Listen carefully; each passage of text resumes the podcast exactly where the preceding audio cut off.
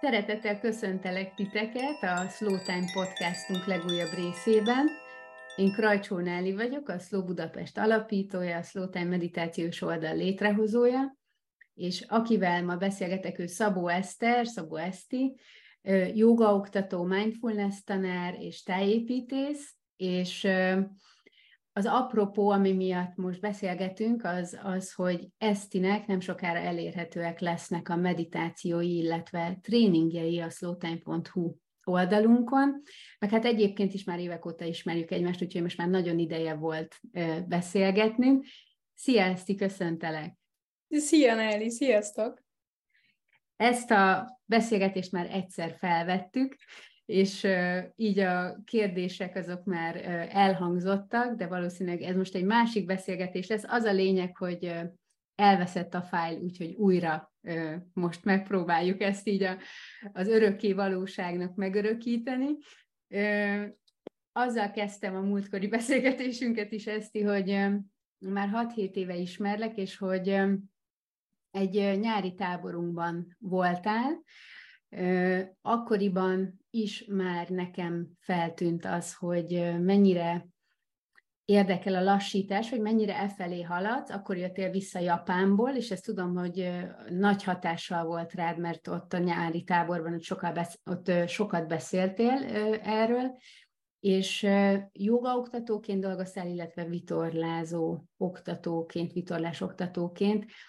Neked a mindfulness, a meditáció már most így 6-7 évvel később, pedig már te is oktatsz meditációt, és már itthon is, külföldön is tartasz elvonulásokat, hogy ez hogy jött? Ez nagyon a japán vonal volt, az erősítette fel neked a, ezt a fajta érdeklődésedet, vagy ez mindig is megvolt? Hogyan jött ez az életedbe? Biztos, hogy nagyban felerősítette a Japánban töltött fél év ezt az egészet, de már előtte is megvolt. Tehát már előtte jogaoktatóként dolgoztam, és ott is, ugye ott is meditáltunk különböző más, tehát nem mindfulness meditációt, hanem teljesen más jellegűt. Viszont ott mindig azt éreztem, hogy hát ez, ez nem biztos, hogy az én utam. A jogában, a jogában ez mi, mi az, amit érez, hogy az nem biztos, hogy a te utad volt? Én túl bonyolultnak éreztem. Túl sok körítés van körülötte, vagy túl sok féle. Nekem, nekem az egyszerűség az mindig is veszőparipán volt, és én mindig is az egyszerűség felé hajlottam minden tekintetben. Legyen ez építészeti stílus, vagy, vagy öltözködés, bármi. Aha, és akkor a mindfulness a számodra egy ilyen egyszerűbb, letisztultabb vonal. Neked, neked ez így hogy kategorizálható? Már ugye sok mindent csináltál, és kíváncsi, hogy te hogyan fogod ezt meg. Igen, nekem az első, ami nagyon megtetszett a mindfulnessbe, hogy, hogy nagyon a nyugati nyelvezetre van formálva ez az egész. Tehát gyakorlatilag le van fordítva úgy, hogy ezt mi nyugati emberek megértsük. És én nekem ez nagyon sokat segített hogy, hogy le, van, le van csupaszítva ez a, ez a spirituális vagy vallási körítés, mindegy, hogy, hogy most ez a hinduizmusból jön, vagy a buddhizmusból, vagy hogy, hogy melyik ágat vesszük. És, és éppen ezért számomra sokkal érthetőbb volt, sokkal könnyebben meg tudtam tapasztalni, hogy ez micsoda, mert nem kellett hozzá képzelnem a, azt a kultúrkört, amiben én nem nőttem fel. Uh-huh. Szerinted egyébként ez adja a mindfulnessnek a népszerűségét? Mert ugye azt látjuk, hogy egyrészt már itthon is sok mindfulness tanár van, és én ennek egyébként tökre örülök, hogy így ennyien képviseljük ezt, és hát nyugaton, Angliában, Amerikában pedig már ugye 70-es évek vége óta, ugye amikor John Kabat-Zinn elkezdte az MBSR tréninget így a publikum elé tárni, meg ő gyakorolni ott a Massachusetts-i kórház stresscsökkentési osztályán, tehát hogy már akkor ott így elindult valami, hogy ebben látod a mindfulnessnek a népszerűségét? Szerintem igen. Igen, teljesen más nyelvezetet használ, amit mi megértünk. Nem szanszkritül van, vagy, vagy kínai, japánul, hanem, hanem igenis angolul és, és magyarul. Uh-huh, uh-huh. Ez az egyszerűség, ezt tudom, hogy megjelenik a, tényleg az életedben, ahogyan így megismertelek, mindenféle tekintetben, és a, a, a japán kertekről beszélgettünk már a múltkor is, és azt tökre szeretném, hogyha most is behoznánk, hogy hogy abban is van ugye egy ilyen zen harmónia. Japánban ugye a zen buddhizmus az, ami az elterjedt, és az, amit ott gyakorolnak, és ugye a zen buddhizmusnak a, a, a keretébe, vagy a zen buddhizmusba belefér nagyon sok minden, többek között a művészetek, a ö, festészet akár, vagy akár a Szerintem a versek is, de azt majd te mondod, hogyha, hogyha nincs igazam, illetve maga a kert, hogy ez egy harmonikus kert legyen, hogy ezt tudom, hogy ez is megfogott téged annó Japánban, illetve kíváncsi vagyok még, hogy Japánban még mi fogott meg, és hogy hogyan kerültél egyáltalán oda. Igen, ez egy vicces sztori, mert hogy én síoktatóként kerültem Japánba, és, és a hó ott teljesen más, mint itthon, a, képzeld el, hogy ott nem lehet hógolyót gyúrni a hóból, olyan, mint Alaszkában, meg Kanadában, annyira porhó, hogy így felfújod, és mint a porcukor ö, szétszálad, mert hogy a, a sóra kristályosodnak ki a, a vízcseppek. Ah. És én ezt akartam tapasztalni. Tehát nekem így, meg, meg ugye hát már alapból az egyetemen is érdeklődtem a japán kertek iránt, tehát hogy innen jött az egész. Úgyhogy én a sírés mellett azzal töltöttem az időmet, hogy jártam a, a japán kerteket, a kolostor kerteket, a teaházakat, és, és igazából az motivált, meg az foglalkoztatott, hogy mi az eszenciája ennek a japán kertnek. Mert hogy én próbálkoztam hasonlók tervezésével, mint, mint tájépítés, és valahogy mindig azt éreztem, hogy ez nem az. Ez nem ugyanaz. És hiába olvastam el a szakkönyveket, ott voltak a kompozíciós elemek, hogy, hogy mit, hogyan, de nem, nem éreztem, hogy, hogy de miért is. Uh-huh. Nekem ez megvan, ez az élmény, hogy uh, mikor a mindfulness meditációt szeretném tanítani, rengeteg könyv van. És akkor nagyon sokat el lehet olvasni, hogy akkor mit jelent még definíció szerint az elfogadás, az elengedés, hogyan lehet a fókuszt fejleszteni, vagy mi az együttérzés, de hogy um, ahogyan így én is gyakorolok, teljesen átalakul az, ahogyan látom a dolgokat, hiszen átérzem, megtapasztalom, és ez a fajta tudás, ez teljesen más, mint amit a könyvekből szerzünk, és hát ezért is mondjuk azt, hogy azt taníts, amit gyakorolsz is, vagy amit már gyakoroltál, hogy végül is neked e, aztán ez sikerült így megfogni, így, a, így az enkertek lényegét, és hogyha igen, akkor mi segített ebben? Ö, igen, végül is sikerült, de hát ez nem Japánban történt meg, hanem ott csak azt, ott, ott ez már megszületett bennem, hogy valószínűleg ez a gyakorlásomhoz ö, kapcsolódik, és hogy a gyakorlással fogom ezt megérezni. Ugyanis a, van, ö, van egy, ö, van egy ö, egy tájépítész, aki japán főpap, de díjnyertes tájépítész, akinek több könyvét most le is fordítottak, meg kiadták ilyen nagyon szép kiadásba, ez a Shun Mio Matsuno, az egyszerűség művészete, meg a zen, ez a két könyvének a, a címe. És nekem nagyon megfogott ez a tény, hogy úristen, ő egy főpap, egy zen főpap, de díjnyetes tájépítész egyszerre. És őszintén szólva nekem a, a saját gyakorlásomban is, meg a tanításomban is óriási változást hozott az, hogy elkezdtem egy zen csoporthoz járni, és velük komolyabban gyakorolni, zazent ülni és ott kezdtem el megérteni, a, hogy mitől lesz az az enkert, egy igazi zenkert. És mi az, amit megértettél ebből? Mitől lesz egy kert, zenkert? Hú, hát ezt nagyon nehéz szavakba önteni egyébként. Mert hogy, hogy, hogy ránézek és érzem. Tehát tudom, hogy ha ez a fa ezt 10 centivel arréban, az már nem jó, hanem, hanem ennek, ennek pontosan ott a helye. És ezért nagyon fontos, hogy a munkámban is én szeretek ott lenni a kivitelezéseknél is, hogy pont oda, arra a pontra kerüljön, mert ha már arrébb megy, akkor már nem biztos, hogy jó lesz. Ami, ami nekem ilyen nagyon, nagyon szemfelnyitó tény volt, hogy, hogy ők sokat dolgoznak az üres térrel. Tehát ugyanúgy a kompozíció eleme, mindegy, hogy a festészetről beszélünk, vagy, vagy az építészetről, vagy, vagy a kertekről, hogy az üres teret is ugyanúgy belekomponálja, mert hogy ott is van valami. Az is ugyanúgy része a, a valóságunknak. Ah, ez mennyire keleti, nem? Mennyire keleti elfogás, mert én, én ezt itthon így nem látom. Meg a saját életemben is, tehát inkább az, hogy szerezzünk dolgokat, hogy gyarapodjunk, hogy megtöltsünk dolgokat, és hogy emiatt egyébként komplexebbé válik egyre az életet. Mindig, mikor veszel valamit, azzal aztán foglalkozni kell, nem?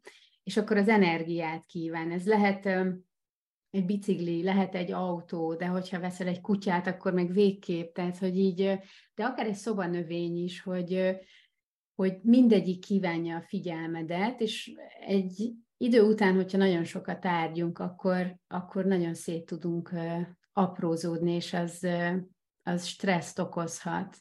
Ezt érzed egyébként itthon, így ezt a fajta hozzáállást, vagy kihívást?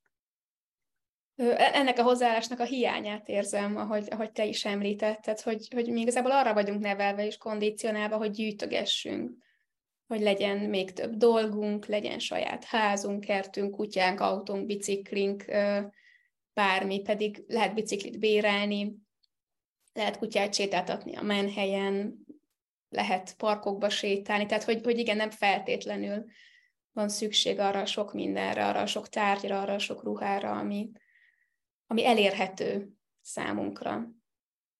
És ez, ez a nehézség szerintem, ez, ez ami, ami túlterhel bennünket. Hogy, hogy már az is nagyon fárasztó, hogy, hogy én eldöntsem, hogy nekem ez kell, vagy nem kell. Tehát én azt tapasztalom, hogy már az a tény, hogy, hogy, hogy még mielőtt megvenném például, már, már ott egy, egy, egy igazából nehéz döntést kell meghozni. És szerintem itt nagyon kulcs a tudatosság, hogy, hogy én ezt lássam kívülről, hogy, hogy igen, a döntés is nehéz, hogy mi a válasz, hogy én megveszem, nem veszem, még a következménye, és nekem ebben nagyon sokat segít a mindfulness. Uh-huh, uh-huh. Pont ezt akartam kérdezni, hogy akkor az egyszerűsítés felé mindenképpen vitt téged a tudatosság, hogy biztosan kell ez nekem, miért akarom megvenni, stb. Ezt így kell elképzelni? Igen, igen, illetve milyen következményei vannak annak, hogyha megveszem, és nem csak a saját magam életére, hanem, hanem ugye az együttérzés is felébred ezzel az egésszel. És belátom azt, hogy a közösségem, a körülöttem levők életére is ez milyen hatással van, sőt, akár ugye az egész bolygó életére, hogyha tovább megyek. Uh-huh. Ez az érzékenység is felébredhet az emberben, vagy ebben nem felébredt ezáltal. Aha, aha azt mindenképpen én is tapasztalom, hogy ahogyan gyakorolok, az érzékenység, az biztos, hogy, hogy egyre inkább így növekszik bennem. Néha ezt egyébként én nehézségnek élem meg, mert a világ meg annyira gyors, és néha annyira érzéketlen, hogy úgy érzem magamat, mint valamilyen UFO egyes helyzetekben. És akkor ezt valahogyan így helyre kell tenni, hogy, hogy ne érezzem magamat túlságosan kiszakítva a világból azáltal, hogy gyakorolok. Neked van egy ilyen törekvésed, vagy inkább az, hogy lecsupaszítani a dolgokat, és akár eltávolodni attól a mindennapi nyüzsgéstől, amiben mindenki más benne van, vagy az, hogy bekapcsolódjál, hogy ott legyél, vagy mi az, ami így a mindfulness-szel így a mindennapos célod, hogyha lehet ezt így mondani? Uh-huh a célomnak nem is nevezném, de nekem pont az ellenkezője alakult ki, mint amit te mondtál, hogy én, én kicsit el, eltávolodtam, bár én mindig is úgymond fura voltam ilyen téren, hogy én, én igenis elmentem a hegyekbe síoktatónak, Balatonra vitorlásoktatónak, tehát hogy én, én már az egyetem után nem csatlakoztam be ebbe a nem tudom, mókuskerékbe, vagy én már ott azt éreztem, hogy nekem ez nem megy, és hogy nekem, nekem jobb kint a természetben, egy picit más máshogy. Nem vagyok benne biztos, hogy ez egy jó irány, tehát ezért nem mondom, hogy nekem ez lenne a célom, viszont, viszont így alakul. És miután sikerült ezt elfogadnom, nem kis munka árán, hogy, hogy oké, okay, ez én ilyen vagyok, és nekem ezek a dolgok így alakulnak, utána tök érdekes dolog történt, hogy azáltal, hogy, hogy, hogy nagyon más, ahogy élek és amit csinálok, ez viszont inspirálja az embereket. És ez nagyon megható érzés, hogy, hogy csak azáltal, hogy, hogy én igazából hagyom, hogy, hogy nekem így alakuljon az életem, ez, ez pozitív hatással tud lenni másokra. Hmm. Uh-huh. Nagyon jó volt látni, talán télen vagy ősszel voltál Norvégiában, jól, jól tudom? Ott az ilyen elvonulásos képeket, valahogy annyira nagy harmónia sugárzott ebből, és egyszerűség, meg olyan, közben meg bensőségesség. Ez az, amit így szeretnél átadni a mindfulness vagy neked mi a, a tanításodnak a lényege, amit nagyon nehéz szerintem egy mondatban, vagy kettőben is akár megválaszolni, de hogy most így mit érzel, amit így szeretnél átadni, és amit aztán majd nyilván a slow time-on is fogunk tőle tapasztalni, hogy, hogy mi az, ami, ami fontos számodra ebben. Hát biztos, hogy az egyszerűség, tehát ez nem kérdés, most már jó ideje erről beszélgetünk, illetve az, hogy ez az egyszerűség, ez, ez mit tud hozni az életünkbe? Hogy ez nem csak megérkezést, meg, meg stresszmentességet és, és egyfajta nyugalmat tud hozni, hanem én nekem a játékosságot visszahozta, ezt a gyermeki, kíváncsi ént, és, és hogy, hogy ezáltal viszont annyira, annyira jókedvű, vidám, viccessé válik az élet és a mindennapok, amihez nem kell semmi. Tehát nem kell egy eszköz, nem kell, hogy vicces dolgok történjenek, hanem maga a létezés már, már ezt hozza magával. Erre szóval tudsz mondani egy példát, bocsi, hogy, bár, hogy, hogy, hogy, hogy jelenik meg ez a játékosság spontán?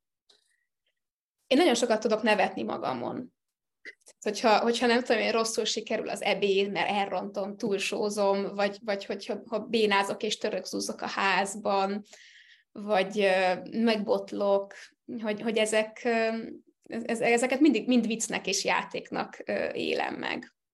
De például a múltkor még az autón is lerobbant az autópályán.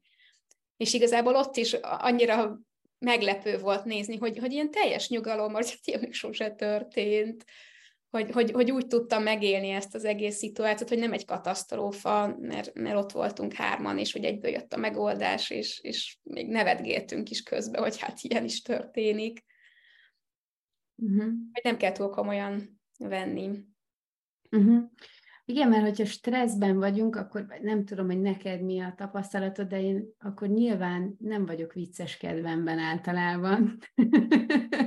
és és olyankor tényleg be van, be van feszülve a test, szűk a fókusz, a problémára fókuszálunk sokat, és hogy a hangulat az egyáltalán nem vicces, és talán a mindfulness azzal, hogy kíváncsian figyelünk, nem avatkozunk bele meditáció közben abba, ami történik, az tökre tudja segíteni ezt, mert a kíváncsiságban már benne van szerintem a játékosság, nekem mindig a gyerekek jutnak eszembe, ahogyan ott így, nem tudom, nézik a hangyákat, vagy a virágokat, pillangókat, és hogy az, az, az számomra azt is jelenti, hogy, hogy megengedem, hogy a dolgok megmutassák saját magukat, és olyanok legyenek, amilyenek.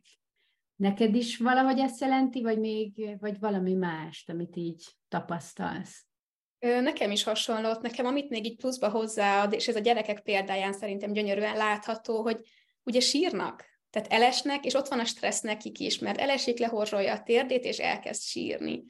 De két-három perc után őt vagy nagyon könnyű kizökkenteni, bár én nem vagyok szülő, és, és ezt nem tudom, de sokat dolgozok gyerekekkel, hogy nem ragad bele ebbe az egészbe. Nem, nem órákig ruminál rajta, hogy úristen, elestem, lehorzsoltam a térdem, elszakadt a nadrágom, nem tudom, hanem, hanem tényleg így egy, egy csettintésre ő ezt átengedi ezt az érzelmet. Tehát jön, megéli, sír, zokog, toporzékol, de aztán az egész elszáll, és ez szerintem csodálatra méltó, hogy erre képesek. Aha, tehát, hogy nem ragad meg az energia, nincs ez, hogy így mint a jégbe fagyottság, hogy akkor ott van mondjuk egy szomorúság, azért, mert azt visszük tovább a gondolatokon keresztül, mi felnőttek, ugye, hát ezért, ezért jönnek hozzánk stresszcsökkentő tréningre az emberek, meg hát mi is ezért gyakorolunk, mert hogy ez nagyon ismerő számunkra, és hogy a gyerekektől akkor ezt is lehet tanulni, hogy, hogy átengedjék mag, átengedjük magunkon. Igen, tehát fontos, hogy megéljük, mert ez ott van, ez tény, hogy ezek történnek, de de aztán el is engedjük őket, mert megy tovább az élet. Ezt egyébként te mennyire látod nehéznek megtanítani ezt az átengedést magunkon, hogy hagyjuk, hogy menjen? Hát sokszor nagyon nehéz szerintem. Már, már ha abba is gondolok bele, hogy nekem ezt megtanulni nagyon sok idő volt. Mert egyfajta biztonságot nyújt az, hogy én tudom, én ismerem azt a szenvedést, én ismerem ezt a befeszült érzést például. Én, én nekem ez, ez nagyon, nagyon sokáig az, ez a komfortzónám volt, hogy én feszülök, ideges vagyok, végig gondolom háromszor, négyszer, mert hát ha valami újat tanulok belőle, hogy, hogy ezt, ezt, ezt nehéz, tehát bátorság kell ahhoz, hogy én merjem megélni ezt a könnyedséget is. Mert nagyon sokunkban, sok esetben ez egy új érzés, mert azért az iskolában nem erre a könnyedségre vagyunk nevelve. A könnyedséget, az testi könnyedségnek, vagy üres elmének, vagy, vagy hogyan, hogyan fogalmaznád meg, hogyan írnád le? Nekem az elmém sajnos nagyon ritkán üres Jó lenne de egy kis majom ott van. Ö, én nekem a testem nagyon sokat üzen. Én a testi könnyedséget nagyon könnyen érzékelem, ö, egyre jobban, ahogy ugye ezzel foglalkozom. Jobban mozog, lazább, ö, tényleg, tényleg a súlya megváltozik a testnek gyakorlatilag. Nyilván ez nem mérhető súly, de, de ez, ez érezhető. Uh-huh. Most pont ugye foglalkozok megint sokat jogával, és ott is a relaxációban érezhető sokszor az, hogy mondjuk az egyik oldala a testnek a sokkal nehezebb, mint a másik, és hogy ez az érzékelésbeli különbség, ez igazából ahhoz kapcsolható, hogy mennyi feszültség van az egyik oldalon, és mennyi a másikon. És akkor ez tökre tudja segíteni azt, hogy így akkor elengedni magunkat, mert még van, ahol mondjuk, hogyha jobbkezesek vagyunk, akkor általában azért a jobb oldalunkon több feszültség lehet, vagy nem tudom, hogyha valamelyik lábunk erősebb, és többet használjuk, és hogy, hogy tökre szépen megmutatja akár egy relaxáció is az, hogy, hogy mennyi feszültséget tárolunk magunkban. Neked ilyesmi a, a gyakorlásod egyébként így a könnyedség felé, vagy mi az, ami segít téged kifejezetten gyakorlatok szintjén? Nekem nagyon sokat segít a, a testhez való kapcsolódás. És, és itt mindegy, hogy, hogy ez egy testpásztázás, hogy ez egy jóga, vagy egy mozgásmeditáció. Nagyon szeretem a séta meditációt, én nagyon sokat, akár csak a fűbe itt a icipici kertbe, körbe-körbe sétálok, illetve a légzés is. Tehát tényleg minden olyan, nekem azok segítenek, amit meg tudok fogni, és, és meg tudom érezni a, a saját fizikai ö, testemet. És ez rengeteg üzenetet hordoz. Most, hogy mondtad a relaxációt, eszembe a testpásztázás. Hogy én ott érzem nagyon-nagyon sokszor azt, hogyha, hogyha úgy van vezetve, hogy mondjuk az egyik oldal, vagy csak a lábak, hogy akkor nagyon-nagyon, tehát ha csak a figyelmet is odafordítom mondjuk a jobb lábamra, és utána a figyelmemet azt arra fordítom, hogy a mind a két lábamra figyeljek, akkor is már nagyon gyakran érződik óriási különbség a jobb és a bal oldal között. És ezek az üzenetek, amiket le lehet olvasni. Hmm. És ugye tájépítészként amúgy is uh, a természet meg a növények az így nagyon fontos része az életednek, de hogy tudom, hogy te szoktál effektíve erdőfürdőzni, meg a akár a főzés is lehet, ugye a növényeknek a felszeletelése, vagy előkészítése, az is lehet meditáció, hogy a természet az így neked hogy, le, hogy jelenik meg a gyakorlásodban? Nekem minden a természet körül forog, de, de tényleg száz százalékig. Tehát nekem reggel az első az, hogy kinyitom az ablakot, kilépek a teraszra. Szerencsére most, most kertem is van, egy picike a kertbe is ki tudok menni ez az első.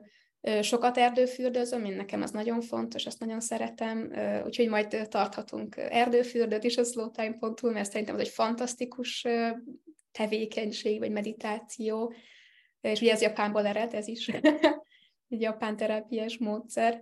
És ahogy mondtad, a főzés is. Én, én majdnem minden nap főzök, illetve van, hogy elvonulásokon is én szoktam főzni, és, és maga az a tény, hogy hogy a természet által, vagy akár saját magam által megtermelt zöldséget szeletelem fel, és tudom, hogy abban mennyi munka van, hogy az mennyi idő volt, mire, mire megnőtt az a cukkini például, vagy, vagy az a tény, hogy ugye végignézhetem, ahogy az a cukkini az nő és fejlődik, és utána én ezt meg tudom enni, isteni finoman elkészíteni, szerintem ez maga a tudatosság. Hmm. Említetted múltkor ezt, hogy természet sokat segít, szintén a kontroll elengedésével, hogy így átengedjük így a dolgokat magunkon, illetve hogy, hogy ez így ilyen harmonikusan, szépen, organikusan változik folyamatosan a természet, tehát az évszakok, a, az, hogy egyszer csupaszok a fák, egyszer meg tele vannak gyümölcsökkel, hogy erre is egyébként tök jó eszköz lehet a, a mindful főzés, vagy a mindful evés, hogy, hogy belegondolni ebbe, hálát adni, így akár az elemek szintjén is a víznek, a napnak, a földnek, a levegőnek, és úgy teljesen máshogy tudjuk elfogyasztani ezt az ételt. Igen, itt az egészségünkre is ugye nagy hatással van az, hogy szezonálisan táplálkozunk. Aha, a szezon, igen, szezonális táplálkozás, slow mozgalom, ezzel indult a slow food uh, annó a 80-as évek végén Olaszországból, de hogy, uh, hogy ennek ugye az a, az a jelentősége, hogy, hogy akkor van tele a legtöbb vitaminnal a, az étel, a legkevesebbet kell utaztatni, mert hiszen itthon is megteremnem kell ahhoz a nem tudom Dél-Amerikából hozni, mint a kesudiót, vagy a banánt Afrikából, szóval, hogy, hogy ennek van egy ilyen tök nagy jelentősége, és hogy erre is talán lehet figyelni. A Slow Time-on most összerak szépen egy kezdőtréninget, aminek így, amiben például van mosoly meditáció is, ami nekem nagyon tetszett, és ez teljesen te vagy, tehát ez a, ez a mosoly meditáció, azt más nem is vehette volna fel, de van benne a kezdő ilyen tréningben mozgásmeditáció, sétameditáció, azzal kapcsolatos meditáció, hogy hogyan vagyunk, illetve a hangoknak a figyelése, hogy ebben is ezt a könnyedséget, játékosságot szeretnéd átadni, vagy még mi, mi volt ezzel kapcsolatban a célod? Igen, a könnyedség és a játékosság, illetve én azt figyeltem meg, hogy egy, egy MBSR tanfolyam az nagyon nagy elköteleződést igényel. Ez tényleg, tényleg nehéz. Én is őszintén leszek, én kétszer vágtam neki még annó. Először csak úgy, ahogy van, elvégeztem, és nem gyakoroltam minden nap, és ott éreztem, hogy hát ez így nem elég. Viszont azt is éreztem, hogy nekem ezt meg kell tanulnom. És akkor másodszorra már tényleg elköteleződtem, és ég és föld a kettő, tehát nagyon sok a különbség. Viszont az, hogy minden nap ugye egy fél órát gyakoroljunk, az, az tényleg sok. És, és én szeretnék egy olyan, olyan lehetőségeket kínálni, akár itt a slowtime.hu-n, ami ez előtt egy lépcsőfok akinek csak annyi fér bele az életébe, hogy érdeklődik a tudatosság iránt, hogy egy picit szeretne közelebb kerülni a meditációhoz, egy picit szeretne belekóstolni ebbe az egészbe, az megismerhesse, hogy ez mi, hogy ez akármilyen hatást is hozhat az életére, és hogyha ezután ő tényleg úgy érzi, hogy készen áll arra, hogy, hogy nyolc héten keresztül kőkeményen beleálljon, akkor, akkor ugye lehet jönni a mert hogy valójában az az, ami számít. Tehát az, az ahol, ahol ezt el lehet sajátítani, az, ahol az ember tényleg meg tud tanulni, akár meditálni is, az, kell, kell az a mélység, hogy úgy igazán mély változások jöjjenek az ember életében. Uh-huh. Igen, számomra lenyűgöző a mai napig az MBSR mindfulness stresszcsökkentés tréning, és az összes gyakorlata, és ahogyan fel van építve, hogy, annyira ilyen egyszerűnek tűnik, és közben minél többet tanítom, most már tényleg 60 csoportot tanítottam így az elmúlt években, hogy mindig így ezeket a kis nüansznyi dolgokat így észreveszem, és én is legalább 5-6-szor elvégeztem az, MB, az MBSR tréninget résztvevőként. És, és vissza is mentem John Kabat-Zinnnek a tanításához, tehát, hogy az nem élőben volt, de, de a Massachusettsiek tanítottak, és, és ahogy abból is mennyi mindent lehet tanulni, hogy aki ezt így kitalálta, vagy akik ezt kitalálták, hogy ők hogyan fogják meg ezeket a tanításokat. És tényleg azt látom, hogy kell egy ilyen nyolc hét, hogy, hogy megtanulják az emberek a meditációt, meg az, hogy ezek a félreértések így így elmenjenek, vagy így, így mm, elmúljanak a meditációval kapcsolatban, mit jelent meditálni, mi a mindfulness, mert nagyon sok a félreértés, én mindig azt tapasztalom. És hát ehhez nagyon jó Esztinek a, a bevezető, vagy nem tudom, bemelegítő kezdő tréningje, amiben uh, tényleg nagyon sok oldalról fogod meg a mindfulness, illetve az összes ilyen hozzáállást, az elfogadást, akár a kíváncsiságot, a játékosságot. Úgyhogy uh, én nagyon örülök, hogy, hogy ezeket így összeállítottad nekünk, és örülök, hogy végre meditálhatnak veled is a, a Slow Time felhasználók és a követőink, és tényleg köszönöm szépen ezt a mai beszélgetést is, már másodjára. és, és akik meg hallgattatok, nektek is köszönjük szépen, hogy itt voltatok, és jelentkezünk majd a legközelebbi adással. Sziasztok! Sziasztok! És nagyon szépen köszönöm, sziasztok!